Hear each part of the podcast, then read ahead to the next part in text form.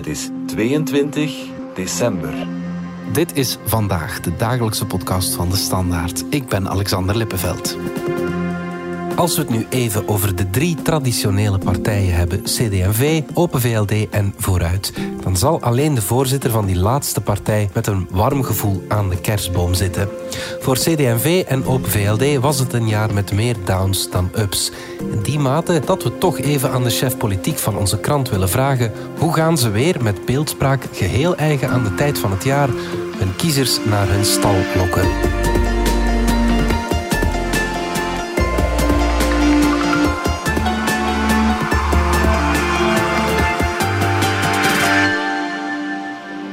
Collega Bart Tobbelaren praat erover met Jan-Frederik Abbeloos. Dag Jan-Frederik. Dag Bart. Zal ik je meteen welkom heten met een typische vraag. Wat was voor jou het politieke moment van het voorbije jaar? Uh, dan zeg ik toch spontaan het ontslag van Joachim Koens op uh, die bewuste vrijdagavond in mei, waar wij onze ja, partijpolitieke peiling online hebben geplaatst ja. in het kader van de stemming, ons onderzoek samen met VRT Nieuws. En uh, ja, die was niet goed voor CD&V, verre van. Laagste score ooit, minder dan 9 procent. En ja, een kwartiertje later kwam de melding dat Joachim Koens het voor bekeken hield. Ja. Het was geen onverwachts ontslag, maar de snelheid waarmee hij begreep dat, het, uh, ja. dat hij de man niet was op de juiste plaats. Dat was wel onverwacht, ja. ja, ja. Nu had ik toch gedacht dat jij voor het zingende konijn Conor Rousseau zou gaan, eigenlijk in de Masked Singer. Toch een van de opwindendste momenten in het politieke jaar.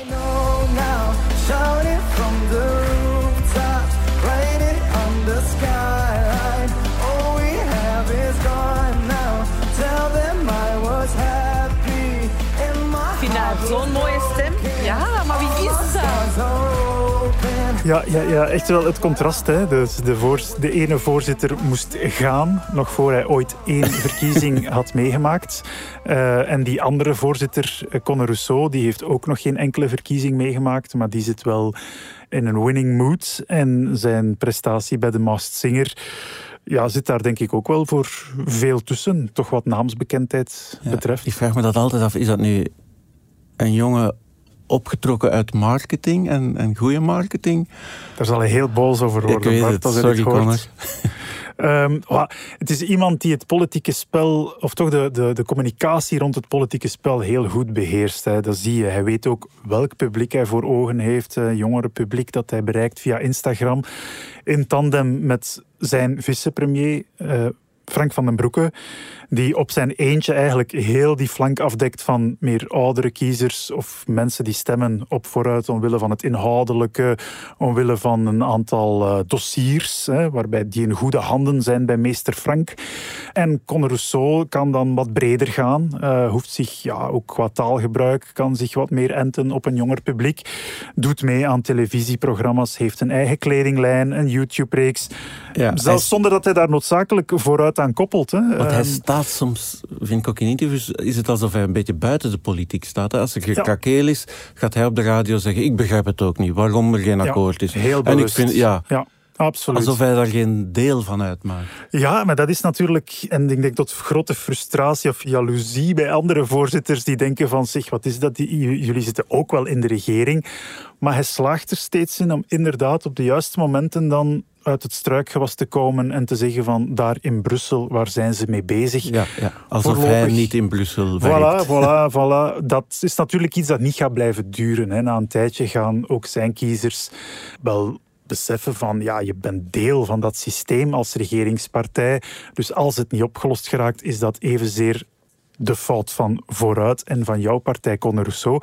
Maar tot nader orde bespeelt hij dat register heel bewust en als we de peilingen mogen geloven, Lukt dat. met succes. Ja. Hij heeft natuurlijk dat uh, sterke broertje, de PS, waar mm -hmm. hij soms in de slipstream van zit, Absoluut, soms ernaast ja. gaat staan. Ja, hij kan natuurlijk zeggen van, allee, wat, wat mij betreft, wij hebben geen taboes als Ja, vooruit. ja. Dat is ook een van zijn, van zijn favoriete eh, statements.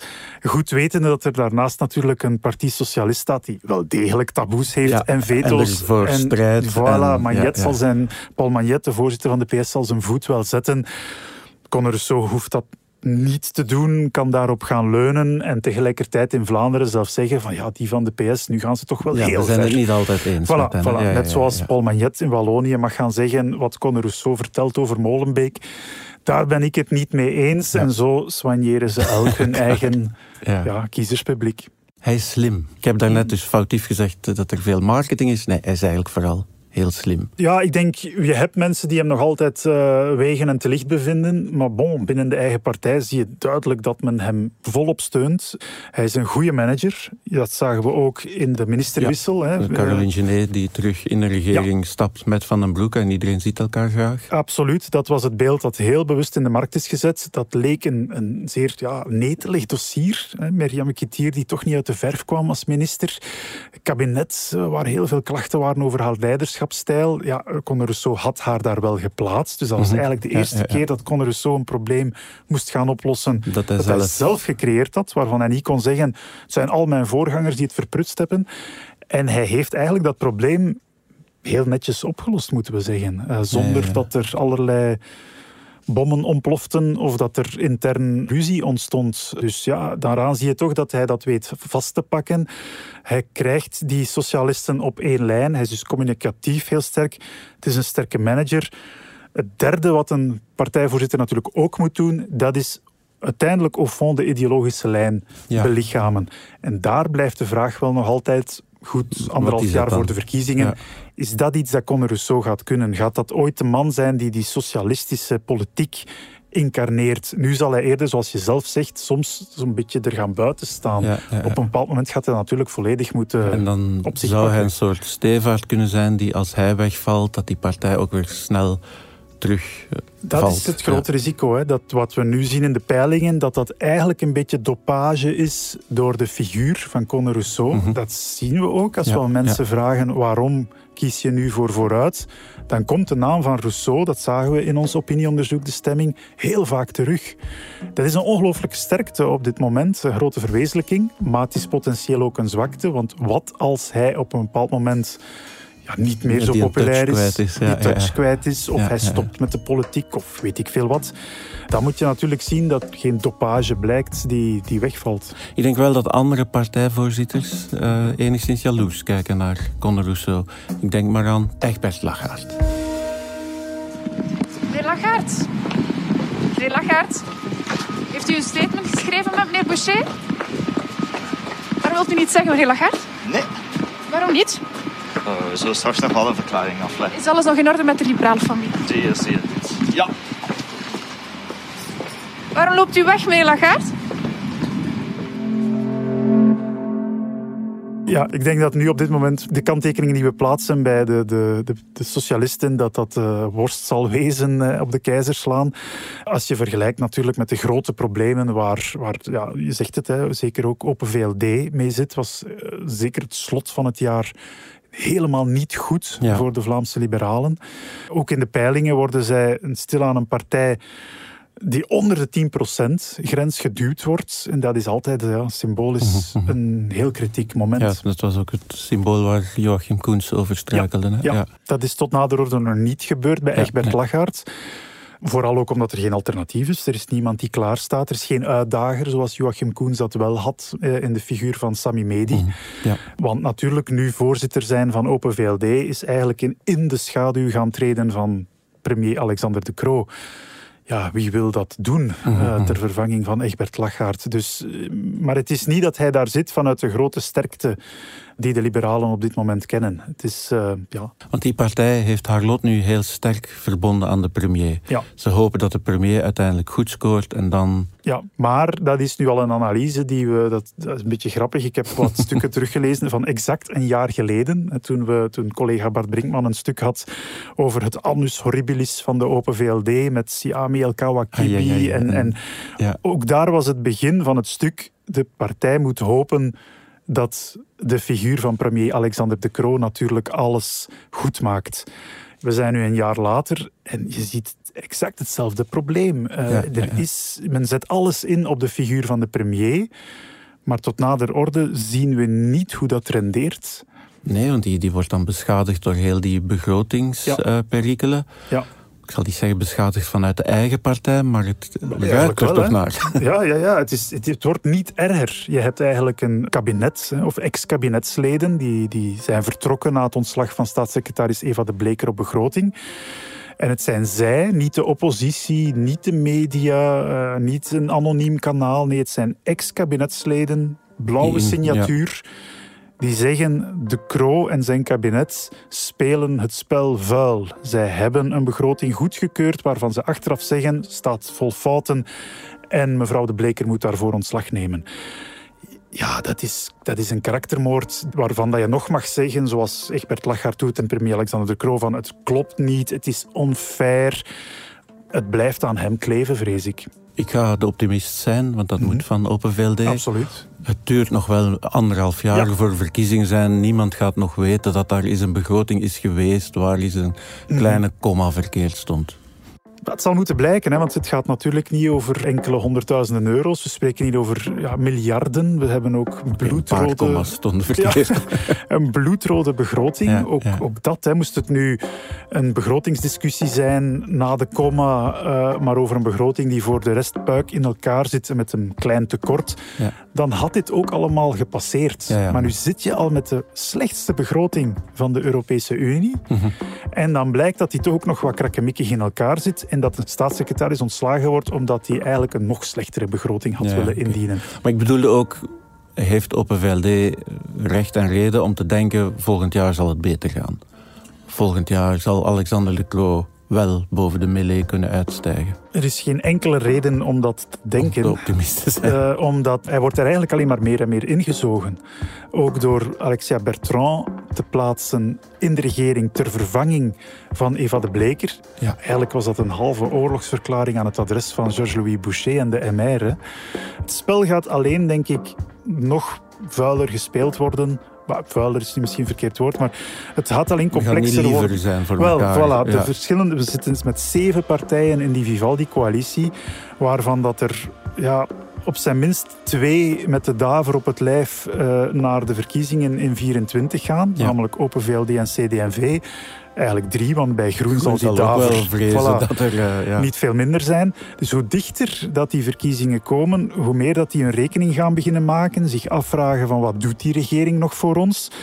En een kat in het nauw maakt rare sprongen. En om dat dan allemaal bijeen te houden, iets waar premier De Croo vandaag al heel moeilijk in slaagt, ja, ik, ik weet niet of, hoe dat, dat gaat lukken. Hoe dat komt, ja. We gaan er eventjes uit voor reclame, Jan-Frederik. En dan gaan we het hebben over de derde traditionele partij, CD&V. In de komende 30 seconden verrijken 54 beleggers hun portefeuille. Investeren er daarvan 47 ecologisch verantwoord, nemen 33 cryptomunten terug een duik, waarna 447 miljoen EU-inwoners opgelucht ademhalen, omdat de euro lijkt te stabiliseren. De financiële wereld beweegt razendsnel. In onze podcast Stand van Zaken staan hoofdeconoom Koen de Leus en Chief Strategy Officer Philip Gijsels stil bij de financiële trends, zodat u uw blik kan verruimen. BNP Paribas Fortis, de bank voor een wereld in verandering.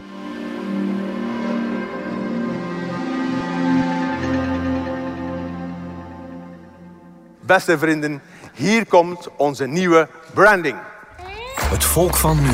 Het is voor hen dat we het doen. Daarom is tijd voor een CD&V van nu. Die zorgt voor het volk. Voor een deftig inkomen, een veilige thuis en een gezond leven. CD&V. Van en voor het volk. Van en voor het volk. Dat is waar CD&V voor staat. CD&V is nu de kleinste Vlaamse partij met 8,7 procent. En dat is een verlies van 6,7 procentpunt in vergelijking met 2019. Ik had geen goede peiling verwacht. Het is een tijdje dat de peilingen niet goed zijn. Uh, maar goed, nu is het wel een uitgesproken uh, peiling. Het is een bewogen week uh, geweest voor de CD&V. Nadat de voorzitter Joachim Koens zijn ontslag aankondigde... volgde gisteren ook nog eens het ontslag van Vlaams minister voor Welzijn Wouter Beke. Als militant moet je je partij dienen. En dat is dus wat ik vandaag doe. In de overtuiging dat dit nu beter is.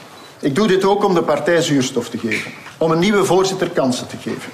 Ik steun Sammy als kandidaat voorzitter ten volle. Ik wil ook mijn waardering uitdrukken voor Joachim. Ik weet hoe moeilijk het partijvoorzitterschap is. Jan Frederik, de partij die dit jaar misschien het meeste klappen kreeg, was toch CD&V. Ze verloren kiezers, ze verloren een voorzitter, ze verloren een belangrijke minister. Ja, ja het, is, het stopt maar niet. Hè. Het is een indrukwekkende, indrukwekkend lijstje. Het, was ook een, ja, het is een indrukwekkend fragment om te beluisteren, want het, het, ging van kwaad naar erger, met natuurlijk als symbolisch dieptepunt dat ontslag van Joachim Koens ja, ja. in mei en dan het ontslag van Wouter Beek dat er kort op volgde. Maar wat eigenlijk nog erger is, is dat we zijn nu ondertussen een half jaar verder, ongeveer. En er is niet echt een teken van, van verbetering. Uh, je hebt een stoelendans gehad. Sami Medi is nu voorzitter. Hè. Nicole de Moor op, op asiel en migratie, federaal. Krevits is doorgeschoven in de Vlaamse regering. Joop Broens is erin gekomen. Maar het zorgt niet meteen voor een groot wauw-effect van. Terwijl Medi toch heel hard nu probeert om die partij smoel te geven. Dat was toch de hele betekenis van absoluut. de septemberverklaring ja. wat ja. laten uitstellen, want we kregen niet wat we wilden. Ja, dat was wauw, CD&V bestaat. Wat eigenlijk Joachim Koens verweten werd, was één, hij communiceert niet goed. En twee, en dat is eraan verbonden, mensen weten niet meer waar CD&V voor staat. En dat is ook door die warrige communicatie. Ja. Ook dat bleek heel hard uit ons opinieonderzoek, de stemming. Waardoor denk ik dat cijfer, dat slechte peilingsresultaat zo hard aankwam, was ook omdat wij konden zeggen, ja, mensen weten eigenlijk niet meer waar CD&V voor staat. Ze hebben geen wervende kopstukken niet meer. En de mensen die er nog op stemmen, is eigenlijk uit gewoonte. Maar dat is geen wervend project meer. Stilaan zijn er te veel mensen die zich afvragen waarom bestaat die partij nog. Dus dat moest Sami Medi keren. En ja, hij probeert wel, mm -hmm. um, maar de keren, die al, of de keren dat hij al geprobeerd heeft, is het wel een beetje op een sisser afgelopen in de Vlaamse begrotingsopmaak kwam hij plots met de eis om het, ja, het groeipakket, zeg maar de kinderbijslag, ja. volledig te indexeren was een historische inschattingsfout van CD&V om ooit akkoord te gaan. Dat was het moeilijke. Hij moest eigenlijk iets rechtzetten dat ze zelf absoluut, hadden. Ja. Absoluut. En hij heeft denk ik wel terecht ingezien dat dat echt een inschattingsfout was. Dat was het, het basis-DNA van de partij dat daar verraden was geweest. Maar we kunnen ook alleen maar vaststellen dat het hem niet gelukt is om die volledige indexering niet alleen voorbij de coalitiepartners te krijgen, N-VA en Open VLD, maar ook voorbij zijn eigen vice-minister-president Hilde Krevits en een deel van de Vlaamse fractie. Mm -hmm. uh, dus de autoriteit van Sami Medi kwam daar een beetje beschadigd uit. Maar de partij heeft ook niet, niet kunnen binnenhalen wat ze wilden binnenhalen. Krevits koos daarvoor het compromis, liever dan voor de impasse. Mhm. Mm -hmm. Dat deed ze ook al eens in maart met het stikstofakkoord. Ja, ja. Maar ook dan hoorde je intern al dit is wel een akkoord dat ons echt pijn doet in de kern, want we zijn hier ons electoraat, lees de boeren, echt wel pijn aan het doen. En nu zien we zoveel maanden later een interview in de Standaard vorig weekend bij ons, waar wel Jo Broens, de opvolger van Krevits op Landbouw, zegt ik denk dat niet iedereen rond de tafel, toen dat akkoord is gesloten, doorhad wat de impact was op de boeren. Ja, dan, een zeer pijnlijk dan denk hè? ik ja. voilà, dat men daar bij CD&V nog altijd niet goed weet waar staan wij nu voor, ja. wat zijn echt onze strijdpunten en hoe gaan we die realiseren. En als je dan nog ziet dat Sami Medi plots afkomt met een nieuw voorstel, we gaan de werkloosheidsuitkering beperken in de tijd, wat dan weer helemaal haak staat op alles wat die partij de voorbije ja. jaren, inclusief Sami Medi zelf gezegd heeft. Gezegd en geschreven heeft, ja. Ja, dan blijf je toch als kiezer achter met de vraag, wat Waar staat die partij voor? En dat is, in een, ja, ja, dat is een diep drama, want wat Sami Medi, waar Sami Medi net moet voor zorgen, is meer helderheid, minder verwarring, duidelijke strijdpunten, goed weten wiens stem willen we niet meer. Dat is een heel nieuwe mindset voor een partij die natuurlijk decennia lang geprobeerd heeft om iedereen te vriend Ja. te zijn. Die tijd is gepasseerd. Je moet een aanbodspartij worden, zeker als je onder die 10% duikt in de peilingen. Maar dat is duidelijk een transitie die heel moeilijk ligt en die tot nu toe niet lukt. Uh, en dan, ja, dan kan je de vraag stellen, wat, waar, waar gaat dit, net zoals bij de liberalen, hè, hoe krijg je dit tij nog gekeerd? Ja, ik wou het u net vragen, maar... is dat wat we zien, de, toch zo de erosie ook van het centrum? Ja, daar zijn zeer, zeer zeker structurele dynamieken ja. die individuen overstijgen, hè, of die zelfs concrete dossiers overstijgen. Je zit met twee ideologieën, liberalisme christendemocratie, het katholicisme, die echt België hebben gevormd. Hè. Het is dat, allez, dat is nu geschiedenisles, maar het is het monsterverbond Ja. tussen die twee groepen die in 1830 gewoon België hebben gecreëerd. Ja. Die tot Wereldoorlog 1 alle macht hebben verkaveld. Daar kwamen dan socialisten bij. En die drie, ja, dat, dat was tot voor kort echt een, een certitude. Met die drie had je altijd een regering. Er was stabiliteit. Mhm. Die is weggevallen. Met die drie heb je geen meerderheid meer. Maar ook intern zie je dat die stabiliteit weg is. En dan hoor je natuurlijk allerlei pistes van we gaan ja, een nieuwe partij of, of die partijen moeten hun lot aan elkaar klinken. Dat zijn allemaal discussies, denk ik, voor na de verkiezingen. Dat gaat niet meer gebeuren voor 24. Het zal eerst slechter, denk ik, moeten gaan vooraleer men tot dergelijke ja, zeer, zeer draconische ingrepen overgaat. Dus voorlopig is het, denk ik, zoals ik zei, met de daver op het lijf en de moed der wanhoop, dat men naar 24 gaat in de hoop dat er ergens toch iets gebeurt. En Het kan natuurlijk. Er gebeuren dingen die... Ja, ja, dus- maar de tijd dringt. Hè. Zelfs Conor Rousseau heeft toch een... een je ja, kan zeggen van, kijk eens, één Mhm. persoon kan het verschil maken. Oké, eh, één, we hebben al gezegd hoe, hoe duurzaam is dat verschil? Vraagteken. En twee, ook Conor Rousseau heeft wel een tijdje nodig gehad Ja. vooraleer dat je die, die plotse opmars in de peilingen zag. En nu wordt het toch voor Open VLD en CD&V... Dringend, Het wordt, het wordt eh, krap, ja. Want je sprak over 24, maar eerst moet 23 nog komen. Dat is zo, ja. Wat, ja ik heb ook eh, goed opgelet tijdens de wiskundelessen. Wat verwacht je dan toch meer van hetzelfde, hoor ik je? Ik vrees ervoor. Ik hoop dat dat helemaal tegengesproken wordt door de feiten. Maar ja, nogmaals, we zien nu al een hele zenuwachtige sfeer, zowel in die Vlaamse regering als zeker in die federale regering.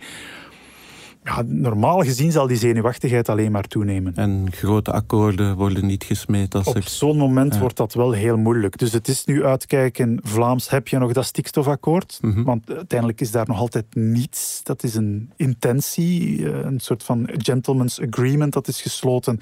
Nog geen enkele decretale basis. Dus hoe gaat dat landen? Mhm. Federaal, fiscale hervorming, pensioenen, arbeidsmarkt, begroting. Groot vraagteken wat er allemaal nog van komt. Oké. Jan Frederik, ik hoop dat we volgend jaar een paar stukjes kunnen laten horen. Om dan te zeggen, het is toch niet zo erg geweest, maar... Ik hoop dat ik over de hele lijn ongelijk krijg in de komende twaalf maanden. Maar in ieder geval heel erg bedankt om naar Graag te komen. gedaan. Blijf nog even hangen, want ik heb een bijzondere luistertip.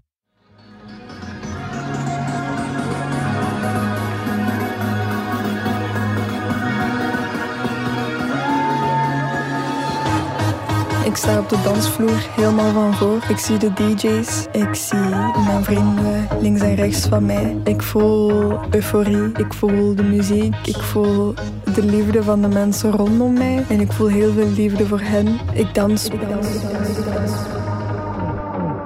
Ik dans met mijn hand over mijn beker. Ik voel mij niet op mijn gemak. Ik ben iedereen de hele tijd aan het screenen. Wie er voor mij en achter mij staat. Achter mij staat. Voel ik nog. Ik heb het gevoel dat ik mezelf aan het inhouden ben in wie ik ben.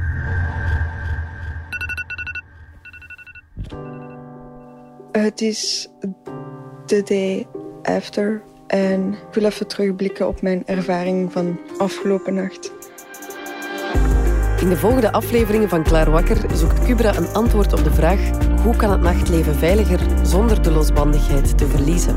Te beluisteren in de app DS Podcast of je favoriete podcastplatform. Surf voor meer info naar www.standaard.be